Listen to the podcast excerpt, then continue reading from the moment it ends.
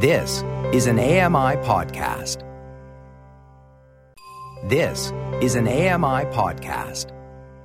Welcome to Voices of the Walrus on AMI Audio, where professional readers give voice to articles from Canada's best general interest magazine. I'm your host, Lloyd Robertson. Online porn pushed the internet to new heights. Slower to materialize was the culture of auto-romance. This burgeoning arena includes an army of chatbots trained to offer companionship and conversation. Matt Spears reads All You Need is YouTube by Michael Harris. Michael Harris is the author of Solitude and the End of Absence, which won the Governor General's Literary Award. A faculty member in the Banff Center's literary journalism program, he currently lives in Vancouver. I'm Matt Spears. This is an article titled All I Need Is YouTube by Michael Harris from the January February issue of The Walrus. After a long flight to London, I lay awake yet exhausted on a hotel bed, my laptop resting on the other pillow. Sleep would not come, and I was scheduled to speak at a conference in just seven hours. So, alone and desperate for a soporific remedy, I did something out of character. I began cruising YouTube. Help me sleep, I typed into the search bar. Soon, I was listening to a video that promised late night pillow talk. The video was a half hour recording made by someone calling himself BF Barnfield. It showed only a static photo, a black and white image of a young shirtless couple gazing into each other's eyes. The lack of visual action let me focus on Barnfield's voice. His accent was studded with thick, sleepy consonants, and his whispers, exhalations, and sighs created an aural tide for my mind to bob upon. Barnfield cooed, Let's go to sleep then. Okay. Okay, good night, baby. And then I briefly felt guilty about my husband in Vancouver. But eventually, sleep pulled me under, my laptop watching me from across the bed. The next morning, I blinked at the still open YouTube page and found the rest of Barnfield's oeuvre. Late Night Pillow Talk is part of a suite of videos in which he pretends to be the viewer's boyfriend. For each, he records long, one way conversations with questions and pauses, so that listeners may feel they're participating, almost speaking back, despite the fact they are probably alone. Never does Barnfield talk sex in detail or veer into the erotic, in fact, his roleplay videos often border on the banal. In one, he picks you up from university. In another, he wakes you with cutesy encouragement. And, in one of his most popular installments, Barnfield spends nearly 22 minutes jealously reacting to the fact that you've been texting with your ex. It was, for me, a wholly new idea of what our devices can deliver. I knew that online porn had become a fact in many people's lives but I'd been slower to recognize a culture of auto romance. This burgeoning arena includes an army of chatbots trained to offer companionship and conversation. A service called Invisible Boyfriend, along with its sister service, Invisible Girlfriend, also offers text based interactions with actors who pretend to be your romantic partner for $25 US a month. You never meet the guy, but you can choose his name, age, and the face that pops up when he messages and a real, live person somewhere, presumably male, but who knows, will message you about how your day went, how good you look in those jeans. Countless YouTube broadcasters offer partner videos with a variety of genders, moods, voices, and scenarios. The more popular video producers, with millions of views and thousands of comments, have sophisticated brands and deliver entire catalogs of experience. One YouTube boyfriend, for example, will care for you when you're sick, do your makeup, and give you a manicure. The appeal is obvious. Who wouldn't like to slip past the messy experience of a flesh and blood first date and fall, instead, for a pleasing simulacrum, for the shape of a new romance? Viewers are deeply engaged. Some are self critical, too. One, echoing my unease in that London hotel room, wrote under a romantic role playing video Am I really this lonely? That some people have turned to artificial company on phones and laptops should be no surprise. The internet promised a world of connections, but it bent us inward, a self interested turn that has coincided with the growing fear of loneliness and disenfranchisement. Governments and experts are beginning to treat loneliness as a serious health problem that could even lead to early death. In Canada, Andrew Wister, a researcher at Simon Fraser University, has said that one in five people suffer from social isolation. In the UK, a minister of loneliness has been appointed.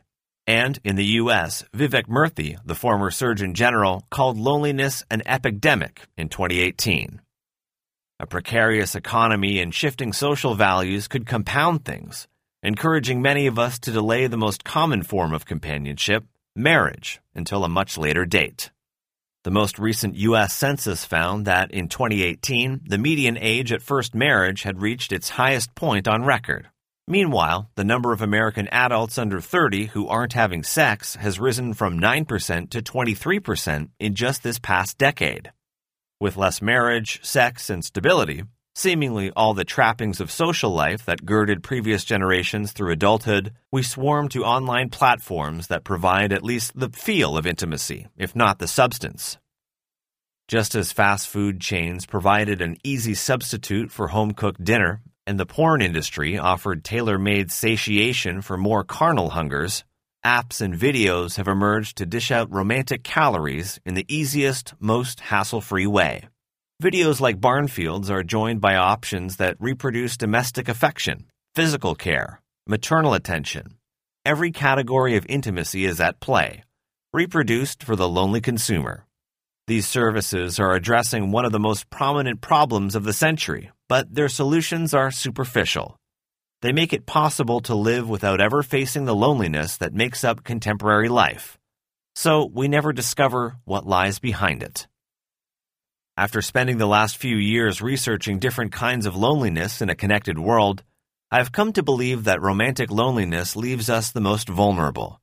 We reach for quick fixes and easy comforts, Romance comes out of one of the oldest parts of the brain, says Helen Fisher, a senior research fellow at Indiana University's Kinsey Institute and chief scientific advisor for Match.com. The pathway lies at the very base of the brain, very close to regions orchestrating thirst and hunger. In fact, just as thirst and hunger are designed to keep you alive, romantic feelings are a survival mechanism designed to drive your genes into the future. 97% of mammals propel their genes very well without this romance drive. But, says Fisher, our species evolved to tack attachment and love onto sex. Many researchers believe the romance bonus served to ensure the survival of infants. Without these romantic ties, male primates have a bad habit of killing their own offspring. With them, however, primate communities thrive and grow. The brain circuitry for these impulses has probably not changed in 4 million years. What has changed, though, is how easily we can sate that deep seated hunger for intimacy. Born in 1980, I'm part of the last generation to have a childhood without digital interference. So I recall a world where the only romance available was the hazier sort, something less at the ready. Romance then meant confusion and silence, mystery and hunger. It was the opposite of my Barnfield romance demanding and never on demand. I remember, for example, sitting in my grade 4 classroom and wondering whether a friend of mine might be my Valentine. The previous weekend, we had been playing Nintendo in the basement of his parents' house when he'd shot his hands in the air, cheering because he had finished a level. Inspired by his excitement, his open mouthed smile, I had embraced him. What are you doing? he had shouted, shaking me off. I had hardly known. And that confusion, for me at least, was where intimacy lived in a furtive glance, a hesitant, almost touch.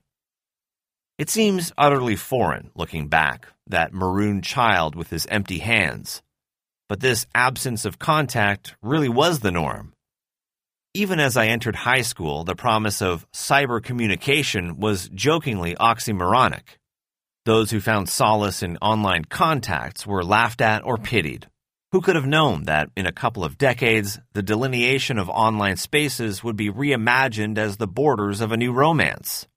To go online suddenly meant blocking out the cold physical world and living for some hours among signals of warmth, a million points of light.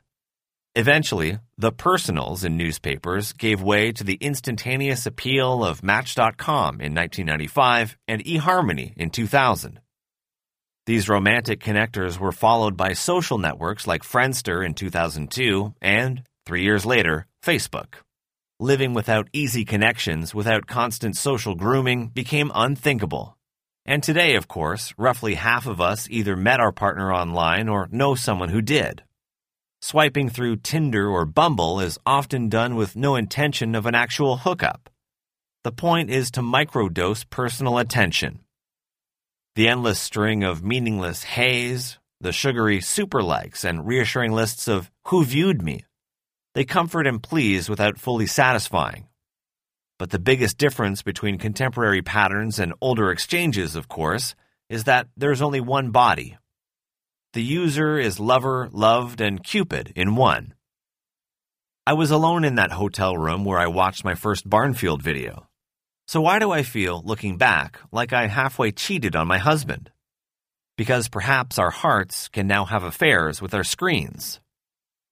The only cure for loneliness is to master the art of solitude, to lean into our isolation, in other words, and understand its depths. But loneliness can make us hold tight to sweet nothings. Perhaps the largest bank of synthetic attention is the cache of ASMR videos propagating online.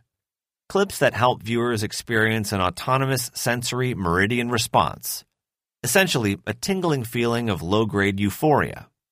ASMR videos work by offering rhythmic sights and sounds, the image of soap being carved, say, or the sound of someone eating a pickle Videos displaying those two activities have each garnered tens of millions of views. A crucial aspect is the performer in each video, almost invariably an attractive young person staring into the camera's lens as though you, the viewer, are their beloved.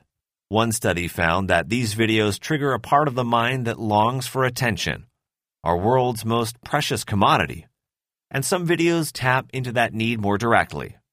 They might feature someone pretending to cut your hair, say, or shine your shoes. We feel petted and calmed by their gentle repetitions, allowing intimate touch, intimacy itself, to be abstracted through the screen. I'm reminded of the mukbang video phenomenon in South Korea, where millions of subscribers watch, on laptops, on phones, while strangers eat elaborate meals. Broadcast jockeys, as they're known, provide the comfort and ritual of a family dinner. They offer that comfort to, say, a lonely fellow eating takeout on his sofa. There is a neatness to the experience. The viewer doesn't take on food preparation, consumption, cleanup, or any other effort. Boyfriend videos like BF Barnfield's are much closer to these mukbang offerings than they are to pornography.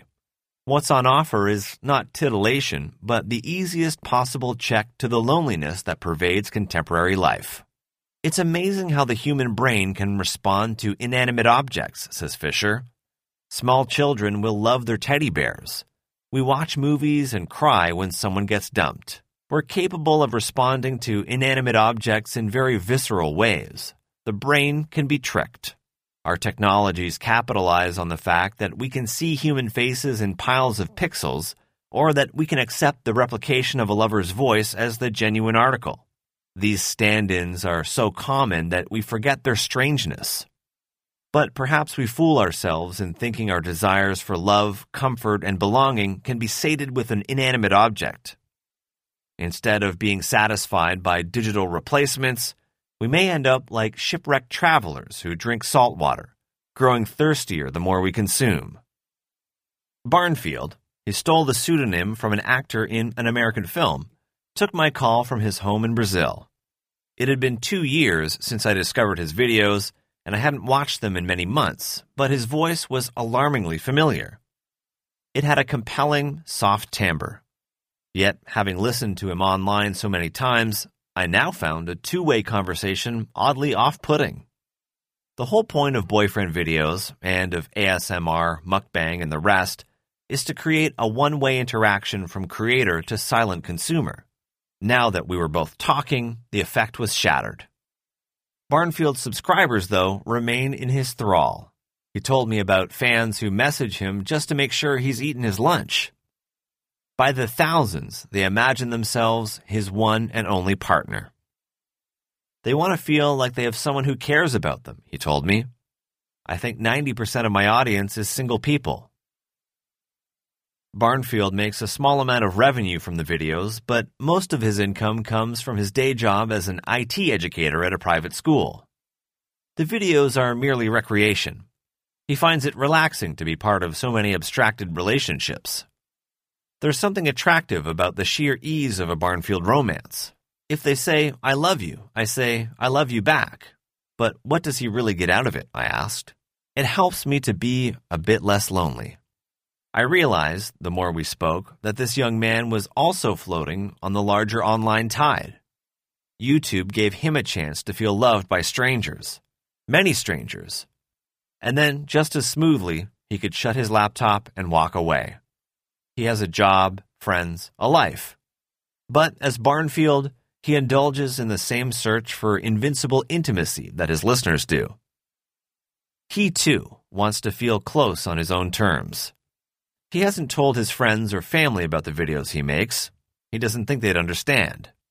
None of this is uncommon today, though it can feel unintelligible if you were born a few years too early. Romantic feelings are always composed, after all, in the vernacular of our time. When I was a child, I craved communion. I would lie for hours on a suburban lawn listening to cars wish by and thinking about what a friend had said the day before. When I was a teenager, we all had chunky cell phones, and my heart would race to see a certain boy's name spelled out in the gray on gray digits of my call display. And now that I inch toward middle age, married and presumably done with the heart's shameless hunt, I find that even a stranger's video with a million views can evoke something I didn't realize was missing. We adapt old psychologies to new technologies. Sometimes it seems to be nothing more than that just the same old stirrings in a new silicon form. But other times, I think the change is a qualitative one after all, that something fundamental has shifted. Were I a child today, my longing, from the moment it first stirred, would be satisfied by technology. So I would be deprived of deprivation. Our new reality, omnipresent care, has a creeping price. ASMR viewers find themselves addicted to their videos, some unable to sleep without them. One mukbang video creator complained of diminished sexual appetite after days of force feeding themselves family sized meals. The hikikomori in Japan are roughly a million shut ins who eschew real world interactions altogether, preferring to live alone in their rooms, attended by computers that call forth food deliveries, entertainment, education, and friendship. I had a small taste of these effects while researching this essay. I gorged myself on videos testing the company of virtual hairdressers, virtual chefs, virtual boyfriends. A nauseous fog developed in my head, like the sickly sweet, looping feeling of playing a video game too long. I was watching a boyfriend video one day when a blur at the edge of my vision made me aware that my husband was heading out on a walk with the dog. It was a balmy spring day, the sidewalks flushed with cherry petals. And for an instant, I was going to join him. I meant to shut the laptop, shake myself awake. But instead, I gave myself another minute, then another. And when I finally did look up, I was alone. That was an article titled All I Need Is YouTube by Michael Harris from the January February issue of The Walrus. I'm Matt Spears. You've been listening to Voices of the Walrus on AMI Audio, produced by Don Dickinson. Audio engineering by Sam Robinson and Bill Shackleton. The manager of AMI Audio is Andy Frank, and I'm your host, Lloyd Robertson. If you enjoyed this podcast, please consider giving us a rating and review, and subscribe for more.